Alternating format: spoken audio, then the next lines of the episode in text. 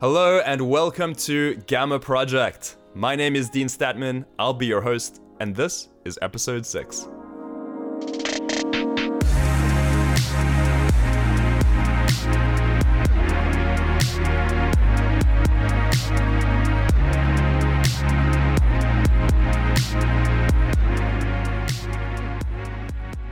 This episode is brought to you by iFit Nourish.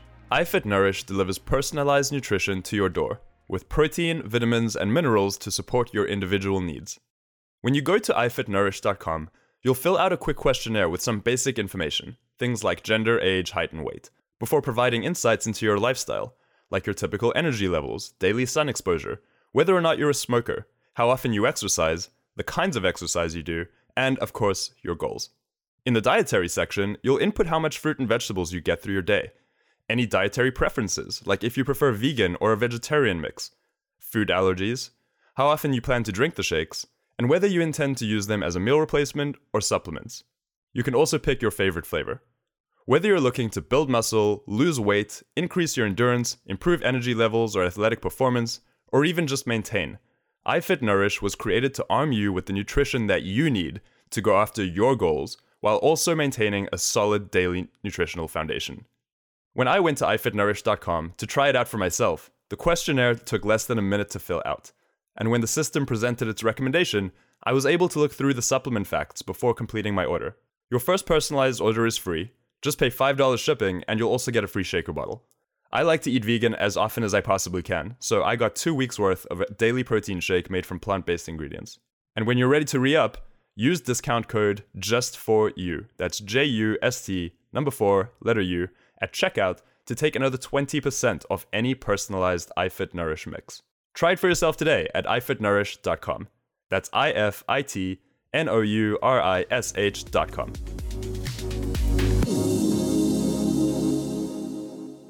What's going on, everyone, and welcome to episode six of the Gamma Project podcast. Once again, my name is Dean Statman. We've got a hell of a show for you today.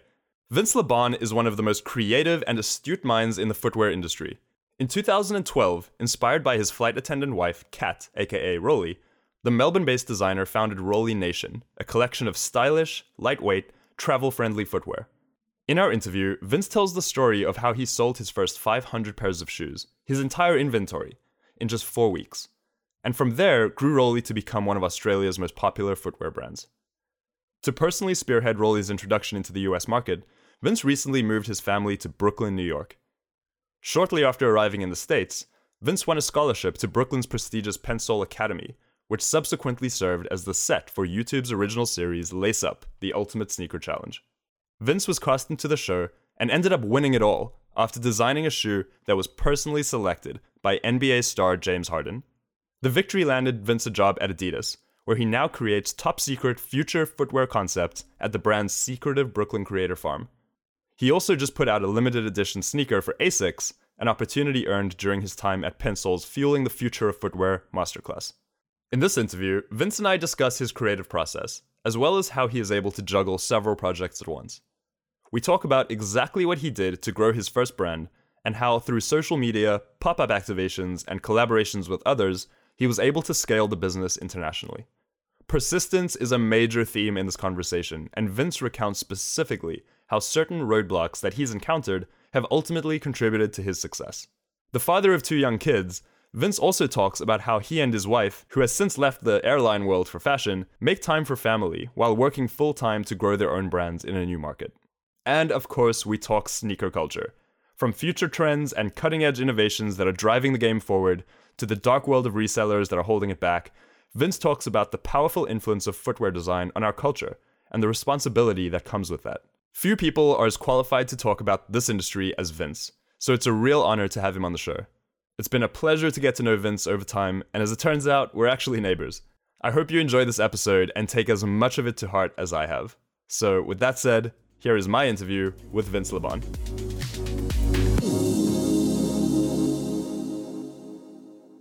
Vince, Yeah. welcome. Thanks, mate. You, I, oh, then again, this is your this is your building, not mine. So, uh, welcome to your own apartment building. yeah, cheers. I feel at home, literally. Um, although maybe I could say welcome to New York because I guess I've been here for longer than you have. Yeah. Uh, you're not from here originally. No, that's right. I'm from Melbourne, Australia, so long way away. So I want to talk about uh, Rollie Nation, your company, Mm-hmm. obviously, amongst other things. But I know that the reason you came here was because of Rollie. Uh, Yes. You blew up in, in Australia and now you know, US expansion. Tell me that story. Yeah, I mean, it's a crazy story. I, I launched the brand back in 2012. Uh, I, took a year out to really work on the business model. So I spent six months working on the business model, trying to understand, you know, the market, competitors, where I wanted to position myself. And I had a few concepts. And then once I really sort of locked down what I was comfortable with, I worked on the design, the product side for another six months. Launched it in uh, April 2012. I uh, essentially you know, told the bank that I was uh, going to renovate my house and uh, use that. My, I was going to renovate my house just after, you know, once I get the money back.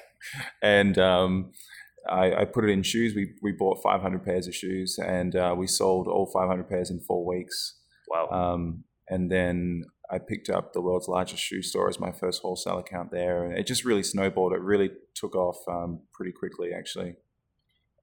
Now, that selling you know 500 pairs of shoes in four weeks is incredible what actually instead of me asking about the shoe in particular tell me the story behind Rollie how did it come yeah. about so Rollie is uh, my wife's nickname um, and so she's a flight attendant she used to travel around the world um, you know basically essentially shopping right because she'd she'd work she'd travel to la uh, she'd get there and then she'd have two days to do whatever she wanted rest and then fly back and um, so ba- basically, you know, she was running around. You know, the Australian dollar was at parity at the time, so you know everything was super cheap, and she'd just go out and she'd shop, she'd explore the city, and um, she was just like she wanted to have a shoe that was like a bit more comfortable, you know, and it really got me thinking about how people travel, and I thought, right, like why don't we create something that's super lightweight so it doesn't weigh your luggage down, but it's also extremely comfortable to explore the city, and you can take as many pairs as you want,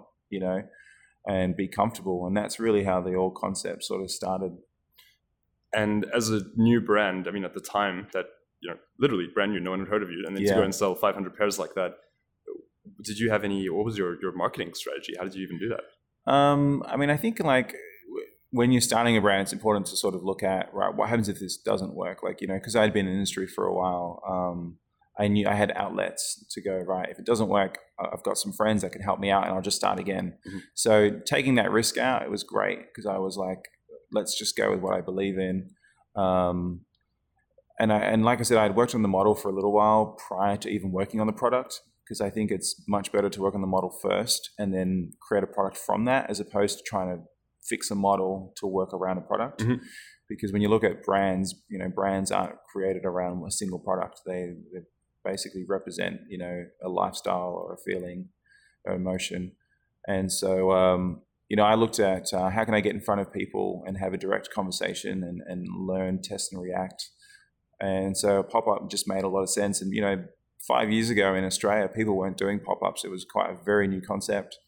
Um, the idea of having, you know, a shoe with a white sole was very foreign. Like, uh, you know, Hmm. it was it was just sneakers had white soles and that was it. Comfort fashion didn't have any of that. Um, and then also having a shoe that was super lightweight, like that lightweight trends also hadn't started. So like it was it was really great timing when you look back at it. At the time, it was very disruptive, um, but it really did ride a trend and a wave over the last couple of years. In an interview, you mentioned the importance of creating a customer persona, Yeah, and you know, to design for a person in mind rather than for a type of person. Mhm. And I found that interesting because for a lot of brands, it's like, you know, it's it's a type of person. When you talk about the demographic or the psychographic, you're you're going a lot more specific. Where did that Yeah. Paradigm or mindset come from? Um, so I was I've been fortunate enough to be involved with the Pensole Academy, and the Pensole Academy really uh, elevated, I guess, my approach to design because prior to that, um, you know, I was like I said, working on, the model, working on the branding, working on all that, but it, it wasn't until I really locked down a persona where I literally a person like I know where she went to school, I know what she does for a living, I know her, you know parents, her financial situation, her aspirations all of that allows you to aim for her and if she's inspirational enough to other people everybody else will follow suit but you've really got to i believe um, and, and, you know that's what a lot of these big brands are doing you know i've been fortunate enough to work with um, you know, Foot Locker and, and Adidas and Asics, and, and they all have their muses. Uh, they're laser focused, and you know that's what we wanted to do. Now, when we were introduced, I put two and two together, like literally walking on the way to meet you, that I knew you from a YouTube original series called Lace Up. Yeah. And so, of course, you know, I was I was stoked to meet you because your your team actually won the competition. Yeah. Um, tell me that story. Tell me about Lace Up. How did that come about? How did you get involved? Yeah, that's a, my life's been crazy over the last couple of years. But basically, uh, so I had launched Rollie. It was it was doing well. Uh, I think it was about three years in, and I got to the point where I felt like I'd, I was spending all my time running a business. Like you know, I think anyone who's a designer that launches their own business, um, especially launches it by themselves. You know, I, I didn't have any partners when I launched you end up doing things that you just have to do. Like, you know, you're in the back office, you're speaking to customers, you're selling, you know. And so I was spending about uh, four days a season designing. So you're looking at eight days, 10 days max, you know. And then you had obviously some overseas trips to overlook products, but it was very much around looking and streamlining the business. And, and so what happened is I got to a point where I wanted to take a design sabbatical. I'm like, I need to take myself out of this situation, just reconnect as a designer and elevate, you know. And so I looked at, I came across the Design Academy in Pensole, and uh, sneakers at that point, I'd, I'd, not really done much work in the sneaker game. Uh, so I reached out to them, submitted, uh, and I didn't get in the first time actually. And I wrote to D'Wayne Edwards and was like, "Hey, look, can you give me some feedback on why I didn't get in? Like, I actually think the sketch is pretty, like, it's pretty good actually, and I'd like to know what you didn't like about it or what can I improve on for the next time." And um, that's interesting. Yeah, and so you know, he said, "Look, it was really great. Most people takes them three to four times, so don't give up. Just keep applying. You know, they have a lot of entries that go mm-hmm. through. You know, um, and so the next time round there was a another one that was in January, and I applied for that one too. And I didn't really put enough time in, and I put in a color materials board and a sketch, and uh, once again, I actually didn't get in. So this is my second time. Like, I've got a business that's working. Like, what's going on here? I really want to be a part of this. And so, what happened is on the on the third time that I applied, even though I had I didn't look at it as i I'm trying to get in anymore. I changed my mindset completely. I was like, okay, this is no longer about whether I get accepted or not. This is about me taking the time out to improve. Mm-hmm. So when I had submitted the third, I was already working on the fourth, whether I found out if I got in or not. And I think that mental shift allowed, and that's when I got in. And it was like, it wasn't about the validation of Pensole, it was about me looking at further developing. And so, you know, I got in and I found out why, you know, I didn't get in the second time. I think Suzette, uh, who's the color materials designer, she said, if anyone applies for sketch for a footwear designer and color materials, I don't accept them because hmm. their heart isn't in color materials. And that was a really interesting wow. uh, take. Yeah, and it was a you know it was a real blessing for me because color material design is um, you know real focus for me because I think it's able to influence all aspects of design. You can tell you know there's incredible storytelling. Um, like you can think of the hottest sneakers, and most people can think of like whack colorways, which makes the shoes look shit house, and that's the power that color materials has you know, but it's very hard to make an ugly shoe look good through colors and materials, right? So it's like it's it's funny, you know, they they all work together, and um, so I, I, I got into Pensole. I spent three weeks um, doing a Asics and Footlocker uh, challenge. Um, and those is all it's a scholarship, you know, which is great. So you go in there, they pay for everything and board, wow. and um, it was it was great. It allowed me to sort of step away from the business. It was the first time I'd spent three weeks away from the company. Um, so when you were applying to Pensole, you were applying for that ASIC scholarship. Yeah. Okay. Yeah. Yeah. So um, yeah, got that. I was fortunate enough to uh, to win that. It turns into a competition, and uh, normally you have three people. Unfortunately, one of my guys had to get sent home. Uh, so we had two people. We had so much work to do. Like we just work until two a.m. every night. Um, and they basically drip feed you information so that you're just always on edge. They try to sort of replicate an intense working environment. So, like, what were some things that they would do? to ramp Um, up the intensity? you know, it's just like cool. To, today, you know, we got introduced to Foot Locker's Muse, and we got introduced to um, Asics Muse, and then you've got to create a Muse based off those two. So you got to find the synergies between the two companies. Then they're like, cool, we need nine concepts by the end of tonight. Um, and then you're like, cool, now I need you to refine these three, and you're pitching tomorrow. And then I need, you know, 12 designs and 11 colorways, you know, the next day. And it's just like Wow. constant, nonstop. Um, but it's great. I mean, you learn things, and then the and the show, you know, the TV show was just another level. I mean, you got to think of these master classes are normally three weeks long. We were doing that same amount of work and more because we didn't need to make physical prototypes for the for the show. We were doing that in four days and making an actual shoe, and then pitching to the celebrity. Like it was just, yeah, it was out of control. you guys um, obviously you know you won but it was a team effort there were three Yeah. people how did you i mean i saw teams like self-destruct on that show Yeah. how did you guys hold it together what i mean because with something like design it's it's so easy for everyone have to have their own strong opinion and, and sure. just be kind of steadfast on that how did you guys make it work between three personalities Yeah, look, I think uh, firstly it's a show, right? So there's a lot of things that you don't see, and they tell a narrative within the narrative. I mean, we had issues too. You know, I mean, they, to, granted they weren't as big as some of the other groups or as visible. Mhm. Uh, and the great thing about our team is we were able to have issues and move on very quickly. Um, you know, it also helped that Dre and I had a very similar aesthetic, and you know, we got along really well. I mean, Z's a great designer, and she's focused on innovation and um, you know, you get to points where you're under so much pressure that you can have a lot of um, tension because you're trying to solve problems and you've got like very little time and we're dependent on that. And so you're like, come on, let's make this work. and we work together? And and so yeah, that created issues. But like I said, we we got through it very very you know quickly and professionally. Um, I think maybe you know having my own company and running a team you know helps Mhm. with that dynamics of just trying to bring everybody together. Um, but we're all we were all very you know focused on just creating great work as opposed to winning. We just kept winning, but for us it was like you know there were weeks where we lost and it was actually one of our favorite projects. Like so it Hmm. yeah it was important just to do it for ourselves. that brings me to an interesting point so you mentioned uh, you know sometimes you're, you'll work you'll put your heart into something and you won't win Yeah. um, i'm sure there's the other side of the coin as well where sometimes where you have to work on something that you don't necessarily love you have your own work but you also work with brands Mhm. um, tell me about experiences of you know as a designer when you have to when you're being tasked with creating something that maybe on a overview level you don't necessarily agree with but you have to do it anyway Um, like for me, the design approach I take is like trying to understand uh, what the consumer wants or who you're designing for, right? Like, are you solving problems? So it's I very rarely look at it as you know I'm not I'm not designing for myself.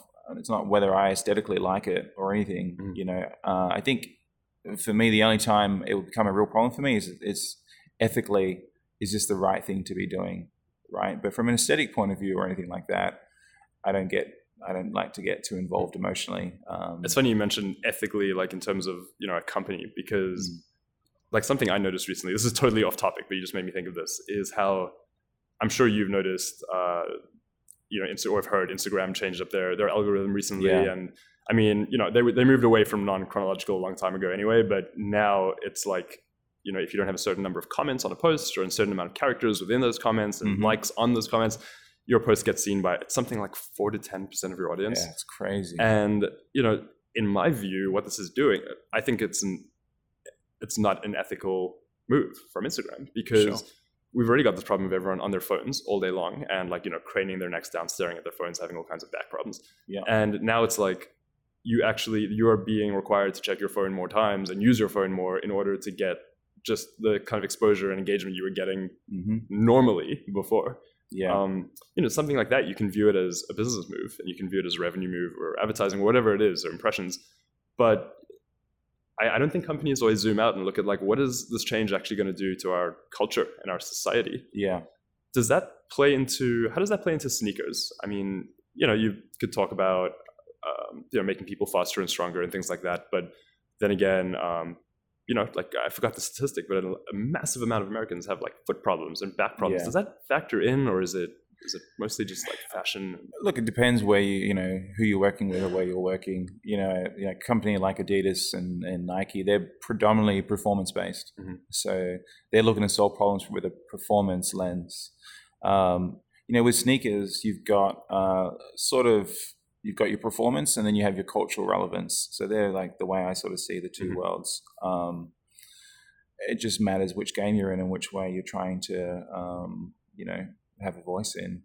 Um, you know, from an ethical point of view, I mean, companies have tried really hard. You know, I remember, you know, years ago when kids were dying from, you know, J's getting stolen off their feet, you know, and they tried to find ways to really solve that problem.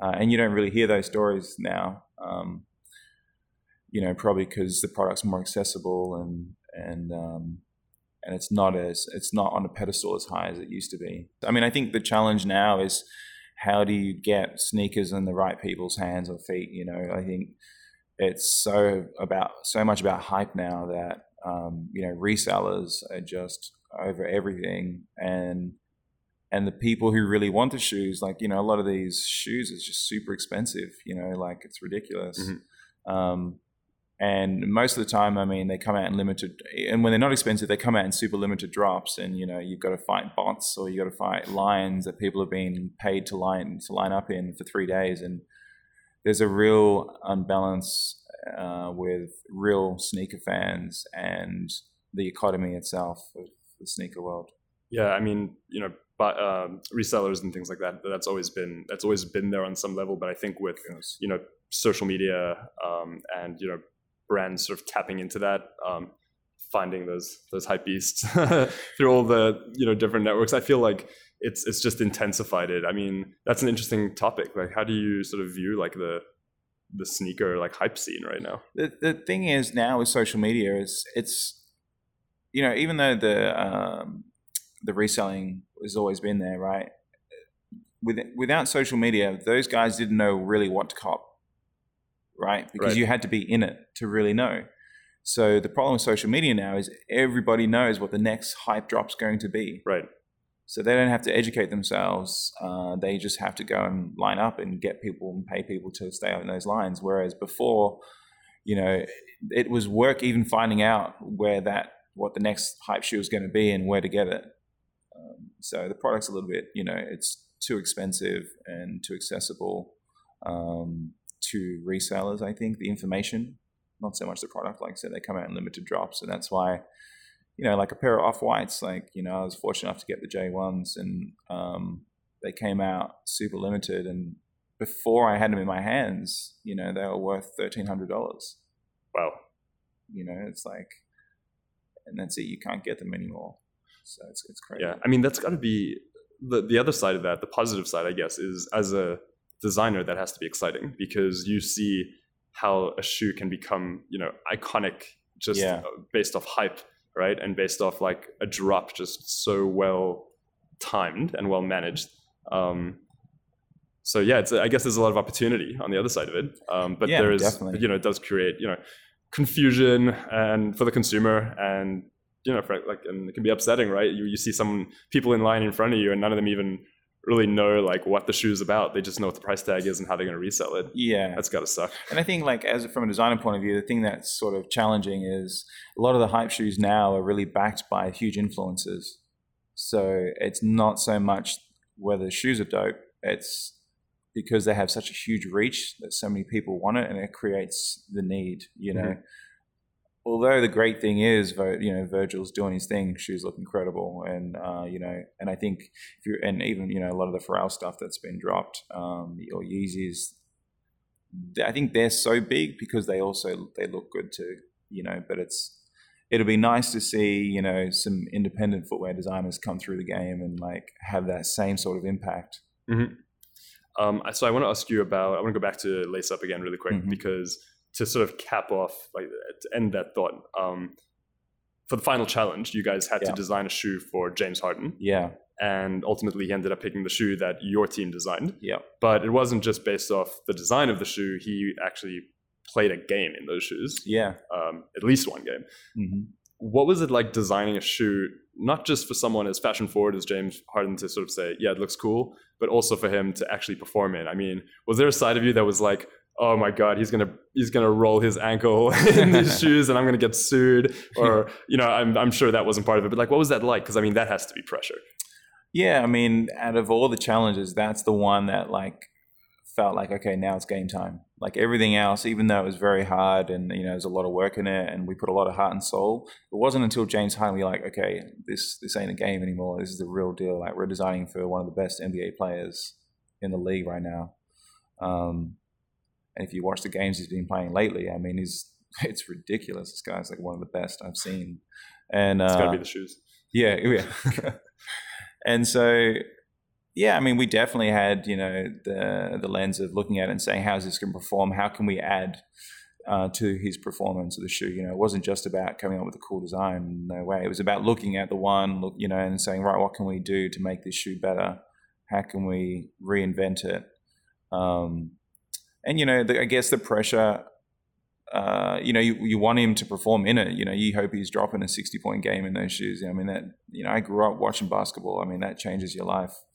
So, um, and when when I met him and we we delivered the shoes, I mean, that was an incredible experience when he put the shoes on. Like, you know, I've had shoes sold in you know big department stores and stuff, but it was very different to see you know an an athlete trying on your shoe in front of you, like fanning out saying, you know, wow. he was he was really enjoying it. He wanted to rock those shoes immediately, but uh, the show was going to air for a couple months, so he couldn't wear them. Oh man, that's that's so difficult. Yeah, yeah, that's that's awesome. And I mean, you guys, you know, you created the shoe around his personality, so there were like yeah. elements of his personality in the shoes. So I'm sure he was geeking out. Yeah, um, it's cool over that. So, you, as part of winning the show, you um, basically were given the opportunity to work with Adidas, mm-hmm. and I know you uh, you know you work here in, in Brooklyn where we are right now. Yes. And this morning I was actually at different company, Nike headquarters, running with a friend of mine, Gerald, who I, I guess is a mutual friend of ours, uh, yeah. as I found out yeah, before we started recording. uh, Gerald Flores from Soul, Sole Collector, and I'm under strict instructions to get as much information out of you as possible about the farm, the Brooklyn Creator Farm, the Brooklyn Secret Farm. Tell me about this this magical, mythical place. Oh yeah, yeah, look, I'll try and say as much as I can about that space. Um, but you know, it's a it's like an innovation cultural hub for the brand. You know, um, I work under Marc Dolce directly, and sort of, um, you know, I guess the three of the guys in particular. I mean, Mark, Mark and Dennis. You know, the, the goal is to stay closer to the community and to the culture, and you know, look at what's happening on the streets you know, be inspired by the city um, and, you know, set the direction for the company from a product, you know, point of view. I mean, when I say set direction, it's like literally just coming up with concepts and ideas. Like what we work on is not about creating products to go to market. It's about inspiring the BU, you know, the inline designers to look at it and go, wow, that's so cool. I could do this and build a whole story around that. Or I've never thought about that. You know, can we can we explore that more? And the Brooklyn Farm basically takes around, uh, you know, somewhere between I think it's 15 and 30 people from Portland and Germany, and brings them here on a rotational basis. Oh wow! So it allows them to get out of their space and um, to just explore. You know, that's awesome. So now you guys work quite far ahead. I know. Yeah. Um, how far ahead really do you work? How far ahead can you work in, in the sneaker industry?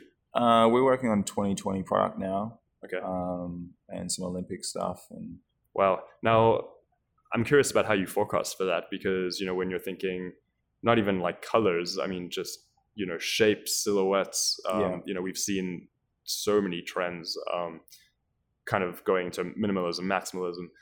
How are you forecasting what's going to be cool then, or is it the opposite and it's like we're going to try and set this trend? Yeah, we're definitely, you know, it's hard to look at what 2020 is and follow a trend because then you're probably behind anyway. Like we're looking at what's happening now and where do we think, you know, consumerism uh, needs to be. You know, um, you know, what does the culture expect from us? You know, and and from a performance point of view, like looking at the um, technology we have now and saying, right, what can we do with the, today's technology really push the limits um, to deliver something. You know, because 2020, I mean, that's not too far out, although it seems like it is. Mhm. You know, there's a lot of work that has to go into getting product delivered at that time. I mean, I know from just working in magazines forever, where you're if you're in print, you're working always. I mean, three months ahead is the minimum. I mean, you're working five, six, seven months ahead. Yeah, Uh, and it's funny because often you find yourself like, you know, putting on like shorts in winter, and you're like, oh no, damn, my, my head's been in the summer issue, like you know, for the last few weeks. Um, it's funny, like you get caught up in the future more than the present. Uh, does sure. do you find any of that sort of happening to you? I mean, like twenty, Uh, like you're working in 2020 in your head, but you're you're living in completely. 2018. I mean, by the time my product drops, I'm so over it that So I'm over, like, you've just seen it for like two years. yeah, Yeah, yeah, and it's it's not that I don't appreciate it anymore, but it's like I'm well and truly thinking about you know the next two years and Mm-hmm. Being in that space. So on the one hand, you're thinking about the next 20 years, or Mhm. next, oh, sorry, next two years, uh, hopefully the next 20 years for Yeah. Adidas. Um, but you also still have your own business going on the side. Yeah, How do you keep those things separate? Are you, um, do you consciously try and inform one with the other and vice versa? Or is it more like very separate? How, and if so, how do you maintain that barrier in your head and be creative in one way on one brand and be Mhm. creative in another way, a very different way on a different Yeah. brand? Well, for me, I find it um, pretty easy. I mean, because they're they're different categories, right? One's performance based, and the other one is um, fashion, ca- casual fashion. So it's more function community based, Mhm. right? Um, and like I said, I always design with a consumer or persona in mind. So for me, it's like how you deal with two different friends, right? Like you're not going to have those those same sort of conversations. You've really got to tailor your Mhm. yourself or um, for that situation. So I just go in, you know, with Adidas, I'm always thinking about performance, thinking about how we can look at the machines. There's a maker lab in in the Brooklyn farm, so I just go in there and literally just start making stuff. You know, So you can actually days. make a shoe concept right Yeah, there. It's expected. I mean, that's Wow. what we do. Like, oh you know, we'll finish a day and. uh yeah, a new sample at the end of the day. You know, you're turning stuff around really quickly. So every day you're turning a new sneaker around. pretty much, yeah. Holy shit, that is cool. Yeah. And I'm assuming all of these sneaker designs are just like top secret, don't leave the farm. completely. Yeah. I mean, to be fair, I think, I mean, Marc said we could share them, but I've never felt comfortable enough sharing anything. Um, you know, it, it's, it's Adidas's IP. Um, you know, I'm there to try to collaborate and work with the skills and with the technology there. And, you know, I'm not really trying to build my own, um, brand out from from being at the Brooklyn Farm. You know, I'm blessed to be a part of it. You know, it's an incredible space, and so I just want to help help grow it. Well, actually, this this morning, my buddy uh, Brendan Dunne from Sneaker News told me that if you can show him any unreleased designs, then you can be on his show on Sneaker News. Oh, really? Okay, cool. All right, So- I might bring something out. Ruffle through the papers, then I'll connect you guys. so I want to know about your creative process. Like when you, you know, you've got a brief, uh, maybe you've gotten a brief from Adidas, or you just want to create something new for Rollie, like it's time. Mhm. How do you get in that that headspace Yeah, when it's time to sit down and work? it's really like uh, I've been doing you know design for almost 15 years now. So um, and I've had so many different approaches to it. Like, because I, I can I sketch, I do some 3D design, you know, do a lot in Photoshop or Illustrator. Um, and then there's the physical making because I can physically make shoes also. So it really depends on how I'm feeling and and um, or looking at the brief and just saying, right, does this brief require a more relaxed exploration approach, or does it require a heavy performance space where you're looking at solving issues and um, yeah, I was about to tell you a secret project that I was working on, but I think Are there- no, it's fine when it comes back to you. Uh, just go for it. But um, are there like any things that, and like specific, you know, practical things that you do that you find help your creativity? Like maybe it's, um, you know, maybe you work better like late at night, or Yeah. is, do you have a morning routine, or just little things that you feel make you more creative and allow that process to sort of flow? Yeah, I mean, I I definitely am a. I work at I work quite late. Uh, I find that it helps me sort of retain a lot of the information. Actually, you know, being able to do what I'm doing and then go to sleep. I think the body stores that information a lot easier. Um, I normally when I when I wake up, you know, have I mean, I try to have breakfast every day. I know it's a super important thing, but you know, now living in Brooklyn, it's great because I get to walk to work and really decompress and process sort of what I want to achieve for the day or for the week. Uh, when I get in, I generally look at um, you know RSS feeds uh, for the for probably thirty minutes, just like just take in what's happening around. Uh, not necessarily only the sneaker industry. I look at architecture, you know, art, um, just pop culture, those sorts of things, just to sort of see what's happening. Um, and then I switch off from that and then get to work. What's know. like the most unusual source of inspiration you've ever had? Oh, that's a real hard question because you know I, it's so cliche, but I take inspiration from everything. Like I really do. Like you know, I mean, looking outside of this view now, you know, I look at the steel structures on the bridge and be like, cool, I'd create a great outsole from that with that pop of color from the red. You know, like you just you can find inspiration in everything. Um, and like I said, I, I, try not to look at the full industry itself. Mm-hmm. I try to look outside of it. Um, but I think probably the weirdest point of inspiration is maybe take inspiration from a feeling, like a moment of joy where you know you've achieved something and you go, "Wow, I want to design now." And working off that, I think mm-hmm. is really cool um, as opposed to something that you've visually seen and, and, sort of reinterpreting. I think I like taking inspiration from things that aren't so tangible. Okay. Yeah. And then, of course, you zoom out and then you see brands that clearly are, you know, reacting to other mm. brands, right?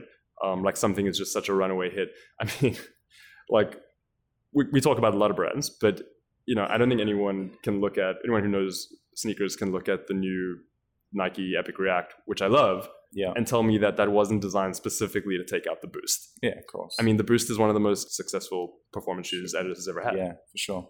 Um, and I think it was so successful because it's it's a great shoe for running, but I mean, it's an amazing shoe just for like walking around, and the, yeah. the, the colorways are so diverse and versatile that it just worked so well. Um, yeah, and like I said, I love the React. I'm actually wearing them right now.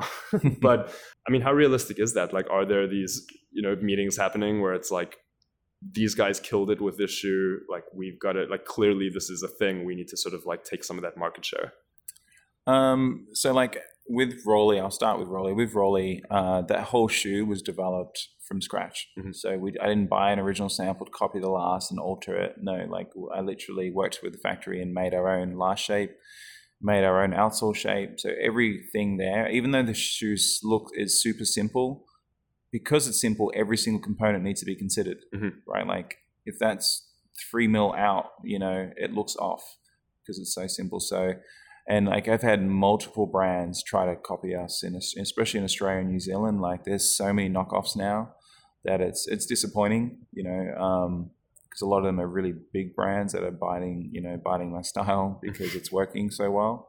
Um, but you know, people are buying into the brand because it's the, of the branding, and what it represents, right? Like you could buy fake Converse anywhere, mm-hmm. but people don't rock them, right? Like so, I think that if you're designing product that's authentic and speaks directly to the community, people are going to support you regardless, right? So those people that copy you, those shoes or those products are just not relevant enough um, and they're always going to be behind the eight ball.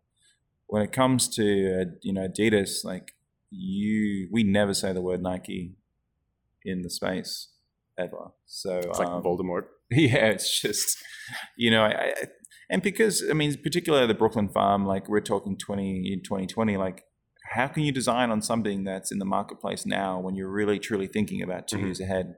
So you, you're not really looking at what's in the marketplace now you're really looking at what can what technologies do we have now that we can release within two years because the problem with the two year time frame is um, it's very hard to work on like straight up innovation um, within a two year time frame innovation's more you know five to ten five to ten years yeah but also you've got i mean you could design a, a shoe now for 2020 and then by the time you're halfway through 2019 i mean there's like an amazing new fabric that you know performance yeah. blend that would have been great, but you know you designed two years ago. Exactly, it's hard to get it out and into the market quick enough. I mean, I think if you've got you know when it comes to material science, you know. If it's commercialized already, you can introduce them into existing silhouettes or silhouettes that are coming through, and that's pretty easy. But um, you know, I think the way that Adidas is heading now, it's pretty you know exciting. You know, when you look at you know Speed Factories and the 4D outsole by Carbon, um, that's going to change the way we design and the way consumers buy. You see a lot of the smaller upcoming brands now really focusing on things like you know sustainability and, and yeah. stuff like that is there uh, are those conversations that are happening within you know the larger the, the titans like adidas? Yeah 100% i mean that was very surprising for me coming through and spending a lot of time with these guys. I really didn't uh, know that they were spending a lot of time in that space. I mean i, I don't think they're um, communicating it as well to the consumers uh, as they should mm-hmm. because and i think they're working on that and but i see where the the conversations they're having now internally and that's going to be you know brought out into the, through product and through you know marketing channels. Um, but yeah, they're definitely focused on sustainability. Cool, which so, is exciting. Okay, so we've talked. You know, you you won Lace Up, you won the competition right before that. Um, you've got your own great brand. You're working at Adidas. How the hell did you get into this industry? Like, I mean, does it seems like you're a natural at it? Was it something that just always felt like this was what you were going to do, or what was the story there? Yeah, I mean, growing up, I used to play basketball every day. Me and my brother used to hit the street ball courts and uh, and play. So we were always obsessed. We got our first Jordans. Uh, we got the Jordan 12s as our first shoes. Yeah, so we got our first Jordans like when we were probably I don't know 13 years old, and that just I remember that moment clearly. I mean, me and my brother had the you know the red and the blacks like the flu games, and we wore them everywhere together. We were like twins, you know, and it just created that real emotional connection to sneakers and at that point, I didn't think I was going to be in the sneaker game. You know, I just had a, an appreciation for them. They were very hard to buy in Australia. What did you think you were ultimately going to go into? So I originally um, was math science student, and um, my mom wanted me to be a doctor. And I got to year eleven, and I was in maths, you know, advanced maths and science, and was doing well. And one day I woke up and I'm like, I do not want to do this. I'm not living. That's not my vision, right, for where I want to be. And so I literally changed all my subjects to art-based subjects. And I was I was doing one art subject prior to that, but I switched everything to art. My mum nearly had a heart attack. And I sort of at that point I realized like if you could do anything in this world if you're really good at it. Mm-hmm. Like when you think about how some people make their money, like it's it's crazy. Like you just got to find something that other people want and need and add value to people's lives, and people are willing to pay for it. Yeah. And so I transitioned into um, website. You know, I did. I was a multi-trained multimedia designer, so um, I was fortunate enough to. I finished school and went straight into a postgraduate degree. So I skipped. I was meant to have done a degree and two years industry experience before getting into this course. So wow. I was like, I was 17 and everybody else was, there was one other guy like me, but then there was, everyone else was 28 years old or older. And uh, so yeah, my learning just absolutely skyrocketed in, in that time frame, and just being able to interact with all the people. And um, I got a job at a. I tried to get a job as a graphic designer, multimedia designer, and I couldn't get a job because I had no industry experience, even though I had this incredible certification. And so I ended up getting a job at a shoe company as their multimedia designer. And so I spent six months there. Um, you know, as a multimedia designer, I said they were doing, you know, brochures in Microsoft Word or something at the time. And I'm like, no, like this needs to be done properly using InDesign, mm-hmm. using professional grade, you know, platforms. And then uh, at six months in, I saw my, my boss was, um, you know, he'd, he'd go and design a shoe and he'd send a sketch to a factory. He'd come back, he'd make changes, three mil here, change that, go back, another sample, come back a month later and this would happen four or five times. And I just saw this opportunity to go, you know, his name was David. I'm like, David, why don't we just design this on Photoshop? Get it to a point where you're exactly happy with it. Make it look photorealistic so the factory actually knows what it's meant to look like and has all the specs. And so we went from turning samples around from, you know, originally it was four to five samples to just one go, you know and it so increased efficiency, save cost. We were wow. getting what we wanted because you know, a lot of the time he thought he wanted something. It wasn't until it came back like that where he's like, "Oh no, that's that doesn't look right. Let's change this, mm-hmm. move this," and so um, that really helped um, speed up the development process, and and that's when I started getting interested in product design. And then I designed my first collection uh, online, uh, through, sorry, on Photoshop. Um, we sold 3,000 pairs of it just from designercollection.com. yeah, it was like we literally didn't even make a sample. The photo looked so realistic that Wow. we sold it from a photo, sold 3,000 pairs, Amazing. which was huge then. And um, I said to my, my boss at the time, I said, look, I'm a trained designer, you know, multimedia designer. Um, I'm not, I don't want to be a multimedia designer here. Like I want to work at a studio or I'd like to get involved in the product side. So he said, why don't you um, come shadow me? So I basically became the, like the two IC next to him and traveled around the world doing all the trade shows, factory visits. I did that for five years. It was like the best experience. Man, it was incredible. So I did that, um, learned a lot. You know, I owe a lot to him. Uh, and then I actually got a, a partnership with a Chinese trading company. And so then I worked in the, I basically ran a sample uh, development room for, it had about 100, 150 workers. Uh, we were just make, churning out 400 shoes a season. Wow. Um, and so those those years really set me up for Yeah, sounds like it. where I am today. So for an, like an up and coming designer, maybe it's someone who's just like you know studying it or just getting out of uh, you know school. If they don't have um, you know they don't get approached by YouTube to be on, on a nationally syndicated show. Um, what's a good way? Like what's a good platform? Because like you know for writers it's easy like with WordPress and Yeah. you know for a podcast you can go up on SoundCloud. What what would like a sneaker designer and really you could you could extend this to like apparel design Yeah, in general. right. Um, how do they get heard? Well, I think for sneaker design in particular, um, because I mean that's the road I've taken. I've done some apparel stuff in the past, but for sneaker design, I think that it's a hard industry to get into. But at the same time, there's things that can get you noticed very quickly, and Pensole is one of those. Pensole, I mean, the amount of people they've put into the workforce is is incredible, Mhm. and what you learn to get in there is, you know, once you're in there is also, you know, it's this guy ran the Jordan brand for 12 years, and Suzette is one of the best material people I've ever met in my life. Um, and you know, she was the first color materials designer at Nike. Um, and these are the people that are mentoring you. And and if you, you know, are genuine and you, you really care about adding value to the Pensole community too, like you- you've got friends for life, um, and a mentors for life. You know, so that was that by far was the most influential thing for me in terms of sneaker design. Um, in terms of shoe design in general, I mean, there's lots of workshops. There's a lot of online resources now. Just get out there and get your hands dirty. Like, just make shit. Yeah. Go, go buy shoes, cut it up, sole swap, customs, do customs. You know, Uh, so you bring up a good point. Uh, we mentioned before, you know, Rollie is very big in Australia. Uh, it's ubiquitous over there. Um, that's where actually most of my family lives. right? And you know, to then move to New York City to bring the brand to life over here.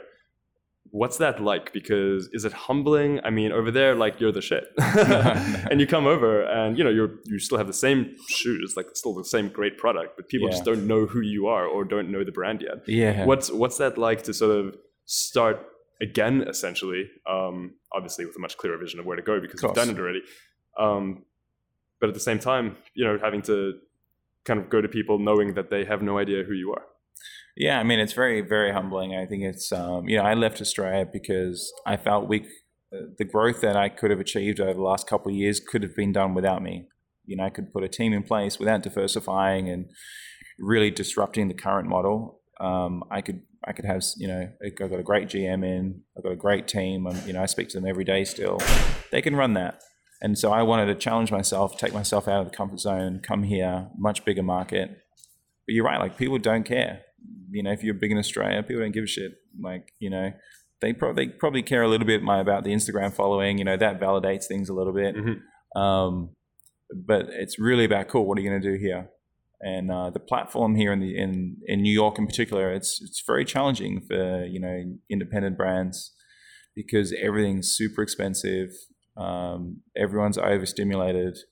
You know, trying to get attention is really tough here.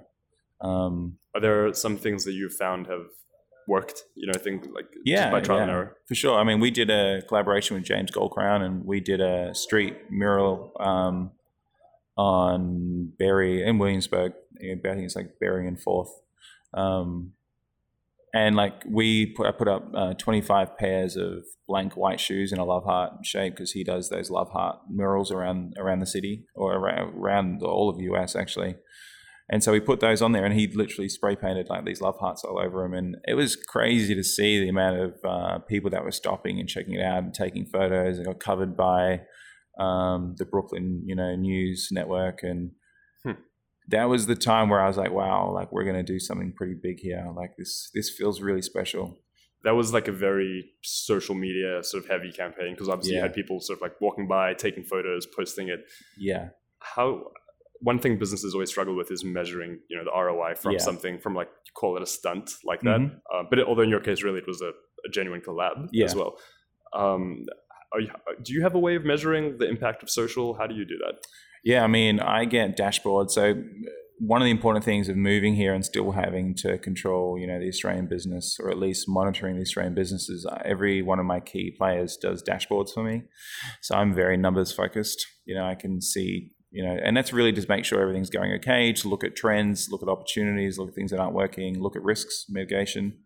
Um, and so, from a social media point of view, we have that you know very similar outlook. Um, it's something that we're now going to focus a lot more on. You know, um, I think you know just gifting out shoes to influencers and all that. Like if it's not done, you know, authentically and it just doesn't cut through. Like mm-hmm. you know, it feels very fake.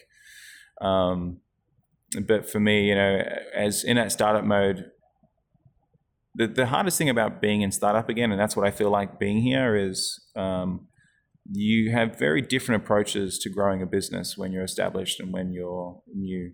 You know, when you're new, there's so many things that you sh- should be doing, but you just don't have the time. So it's about understanding what's the number one priority to then keep your business moving forward so you can um, grow and bring in people that can do the things that you need.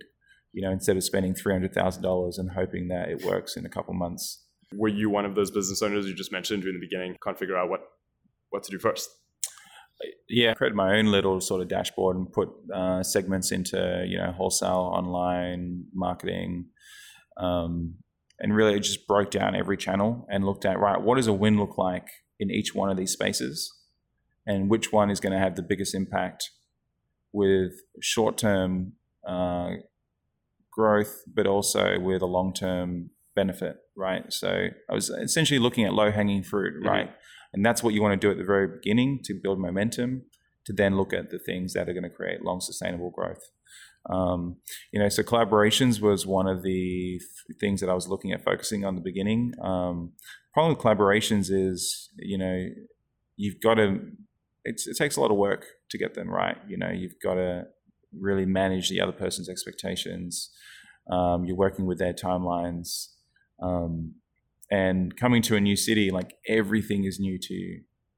Like you know, you take so many things for granted by when you come to a new city. Like you know, where do you you got to find a photographer? Now you got to go and validate. You know, find ten photographers and hope that one of them wants to work with you you know, just where do I hire a car to go and transport things? You know, where do I get a scissor lift for for the mural?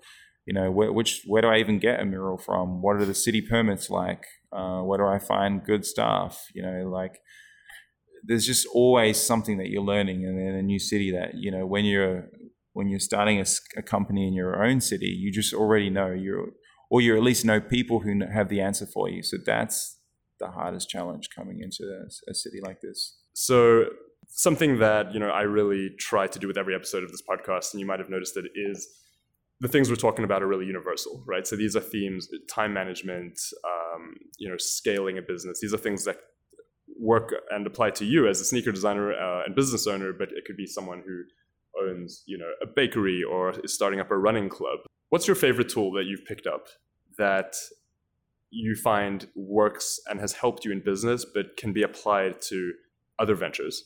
Yeah. So like I'm very big on productivity. Um, you know, I've got a few things that I do. Um, one of the things that I try to implement, and I've been doing this for like you know the last uh, almost ten years actually, which really helped a lot, is if something takes less than fifteen minutes, just do it. Like if you get that email and it's going to take you, you know, really quick time to just go and reply it and send and move on, like it just helps you not get clogged down with so much crap. Um, I also I, I, I use Asana um, um, as my main sort of task management platform. Asana, what, Asana, what it's like a just just a task online task management Oh, cool. platform. It's like Trello and all of those. okay. to do so you, you use that like daily. That's your Yeah, that's daily. So basically, what I'll do is um, I'll go through my emails really quickly and pick out the things that need to be done today. Um, anything that, that you know can be done within you know 10, 10 15 minutes and when i say 10 15 minutes sometimes it's even like if it can done it'd be done in five minutes cool just just smash it out as i'm doing it Yeah. uh, i put it all into asana and i literally just move all the tasks around to prioritize them and then pull three aside for today Hmm. and go right at the end of today this is a win if i can finish these three things and that's the most important things for me right now like everything else can wait smash them through and then go on to the next thing you know and the whole thing around like doing everything that i can within that's five you know for 15 minutes because like if you did 10 things you know that's like you know a little over an hour of your time and it's done right? And it keeps other people moving. Like by you not like holding on to withholding information you're probably stopping somebody else from progressing. And you know as an employee you can have that mindset but as a business owner you don't want people waiting on you you want them Because you're paying those because you're people. paying for it. Yeah. It's, they're not being productive they're losing interest they're making mistakes or things are getting delayed. And so i try to set i only look at emails uh, twice a day. So in the morning and after lunch and i just do the same thing check over everything prioritize my day. Um, but yeah i find that the the top three i call them top three uh, things i want to achieve i have a top three for the week and i have a top three for the day That's really smart. so to make sure that they're aligned, because you could very easily just do the things that are, you can be very reactive, and that's not where you want to be. You know, you want to be, you know, I'm working on these areas of the business this week. Is everything that I'm doing channeling back to that, and are we moving forward? Was it difficult for you as a creative to learn how to delegate work onto other people? Um, it wasn't difficult, but there's a learning curve that comes with it in a way of uh, you've just got to accept that things aren't going to be at the same level, you know, as you would like them to be. Um, but then you also have to also set a standard. So there's a fine balance between, you know, being a designer. Like sometimes you can look at, you know, the way people create a flyer or a brochure or something they say, and you're like, come on, like you could have done it, you know, and like but it's like, are you really adding any value by stepping in somebody's toes and making them feel incompetent to be able to send out something that has great content and adds a lot of value to whoever they're sending it to? Like, So, what would your approach be if, and this is probably something you've dealt with before, if you're you've delegated something to someone and they're just they're not quite getting, not quite giving you what you are asking for. Um, you know, you don't want to let this person go, but you Yeah. want to sort of get through the situation. How do you deal with that? I try to sort of create a framework for them to work from that I know that this is what I'm comfortable with, right? Like these are the things visually that will work. These, this is the copy that I'm, you know, that I'm already comfortable with. These are the keywords. This is the context. This is the tone um, that Rollie needs to embody. And as long as they're within that, um, you know that I'm going to be 90% happy with it already. So it gives them the confidence to go, okay, cool. I can just you know smash this out, and I know that this is what Vince likes, and and then over time, it gets refined and developed together, um, as opposed to them starting from nothing and not really knowing, you know, trying to get into your head. It's frustrating for them and frustrating for for me. yeah, I mean, I think delegation can be viewed, and probably is viewed by most people, as like, I don't have time for this. I need to give this. I need to push this off my plate to someone else. Yeah. Um, and I think a maybe I don't, I don't want to say smarter, but a different way of looking at it is giving a task to someone to empower them to be able to do it, and delegating at least initially should be actually more work than less Yeah. work. Ironically, because you really need to put the extra time in to make sure they they've got For it on sure. lock. But ultimately, it pays dividends once they do have it, and then can just sort of go for it. Yeah, yeah. I mean, look, I, like I said, and I, you know, when I was talking about the startup versus a mature business and how different they are and the business needs, when I first started a Rollie, I was working till two o'clock every single night. You know, really, genuinely. When I got to my third year, I decided, right, now I'm hiring more people. I know what the business needs. I've set a lot of the infrastructure up. Now I'm going to start bringing in people, delegating a lot more with these frameworks.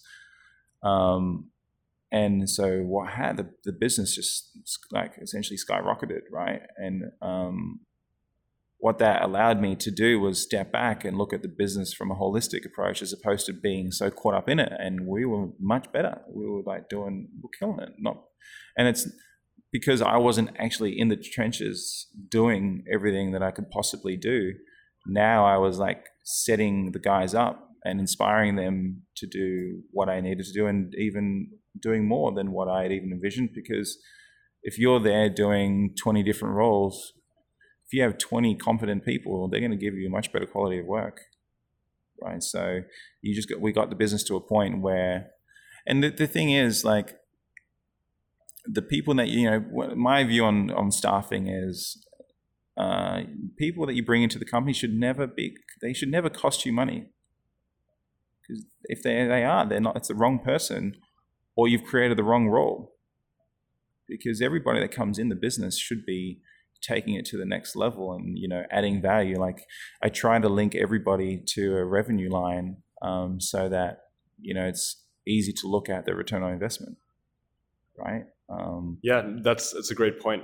Uh, i think it's often people are so insulated within you know in the inner workings of an organization that ultimately what they're doing and what everyone's doing is you know contributing to the bottom line but yeah it's not always in a direct way in fact it's often in a very indirect way like a couple yeah. of degrees of separation Completely. and i think for those for people in those roles and i've been in roles like that it can be very hard to motivate sometimes because you're making a steady salary um, whether you go in and kick ass and take names or totally phone it in mm-hmm. um, you know it's it's the same ultimately like you know you can't do that every day. But yeah. uh, but you get what i mean. Like as opposed to if you are working for yourself or you're you're a business owner and you literally see like a sale and that bottom line number go up yeah. um, that motivates you you know? It becomes a sport almost. It's like putting points on the board. For sure. And then you know and the people you know the employees they need to see that. They need to understand that um, their job directly relates to a revenue line and they need to be able to monitor it and see it you know? Not from a KPI perspective, but from just a overview of understanding how business works and the value that they're adding, because um, that can be a real challenge for people. Like empowering staff is so important. Like they really need to feel like they're adding value to the company and and see that growth and understand where it comes from and why it's you know um, yeah just the, the, the, dashboards that we do is like really change the culture of the company for us. You know, what, what's like the main information on there? Like, what is so game changing about the dashboards? So every dashboard is created around a people, a certain person's role. So they they're all very different. Like the marketing dashboard versus the online dashboard versus the wholesale and customer experience and warehouse. Right, they're the main categories of dashboards that we have. So my uh, challenge to everybody, you know, I allowed them to create the dashboard, but I had to approve it, and we refined it over time. So you know, it probably takes maybe um, two months to really get it to a point where you're really happy with it. Mm-hmm. But uh, my whole thing was, don't present me data for the sake of showing me data. That's the biggest fault, right? Like a lot of companies who create dashboards or do KPI performance reviews are giving you data just to validate that they're working. I do not want to see that whatsoever. I want to see data that's going to allow you to make better decisions or to see trends. So, you so know, do you guys focus more on like findings? Like, are there, you know, like headlines on each one or like, you know, standout trends from the month or, or things like that. So, yeah. you, so you don't have to sift through all the you know data for the sake of it. Yeah, so um, uh, they do them weekly, so you are able to retain that information and, mm-hmm. and, look at trends. So if you look at the online one as an example, um, you know, it has all our top five bestsellers. It has the rockstar products from a conversion rate. It has the products that have the worst conversion rates. So a lot of people going to them not converting. So you try to understand why. Hmm. You look at um, the revenue drop from last week. So the products that were working really well last week, where they haven't converted this week. You look at the dollars. You look at the stock holdings they have. You look at where they sit from a category perspective on the category page. Hmm. Uh, we look at all the um, traffic sources of where it's all coming from. Like, you know, we have automated email campaigns too. So we look at every single channel and see how they're performing. And if we a, do A/B and te- uh, A/B testing on it, and we see which one performs better. Um, you know, like this. That's just online. Wow. You know, uh, then you have you know one like uh, customer experience where you know you think well how do you manage customer experience from a dashboard point of view like a lot of people just be wouldn't have that approach but i'm like there's still data there so every ticket that comes in we tag them all we see right 50% of our request uh, sizing okay so if we're making x amount of revenue and we spend this much to solve this problem we're going to save this much time and money in returns and also customer satisfaction. Um, and we're already spending that money, so why don't we get an agency to come on board and solve that problem for us, right? Or you look at you get information, you know, um, from the reviews. You know, we've got a customer service review platform and a product review, so we're able to see what people are asking for, what's working, what's not working. Um, you know, there's, so there's just there's so much, and it's and it's great seeing you know our wholesale dashboard versus our where uh, wholesale and warehouse validating those numbers. You know, if one person thinks we have five thousand pairs in the warehouse, and the other person says we have ten thousand, why? Right? Is there a disconnect? Has something not followed through right through? So having that is is really great for us, you know, to be able to make those decisions and keep everybody accountable, and also gives them clarity in in seeing the trends and seeing their performance. That's fascinating, dude. Thank you so much for taking the time. Uh, this has been awesome. You know, super insightful. Um, and uh, I think we're about to go get lunch. Yeah, sounds great. Let's do it. Let's do it.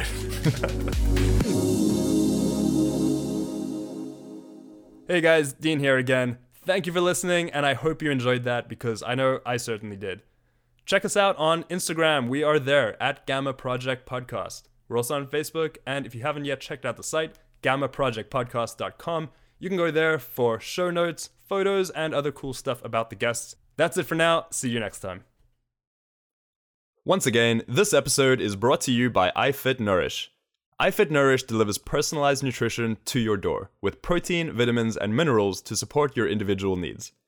When you go to ifitnourish.com, you'll fill out a quick questionnaire with basic information like gender, age, height, and weight before providing insights into your lifestyle, like your typical energy levels, daily sun exposure, whether or not you're a smoker, how often you exercise, the kinds of exercise you do, and of course, your goals. In the dietary section, you'll input how much fruit and vegetables you get through your diet any dietary preferences, like if you prefer vegan or vegetarian mix, food allergies, how often you plan to drink the shakes, and whether you intend to use them as a meal replacement or as supplements. You can also pick your favorite flavor. Whether you're looking to build muscle, lose weight, increase your endurance, improve energy levels or athletic performance, or even just maintain, Nourish was created to arm you with the nutrition that you need to go after your goals while also providing a solid daily nutritional foundation. When I went onto ifitnourish.com to try it out for myself, the questionnaire took less than a minute to fill out, and when the system presented its recommendation, I was able to look through the supplement facts before completing my order. Your first personalized order is free. Just pay $5 shipping, and you'll get a free shaker bottle. I like to eat vegan as often as I can, so I got two weeks worth of a daily protein shake made from plant based ingredients. And when you're ready to re up, use discount code just for you. That's J U S T number 4 letter U, at checkout to take another 20% off any personalized iFit Nourish mix. Try it for yourself today at ifitnourish.com. That's I F I T N O U R I S H.com.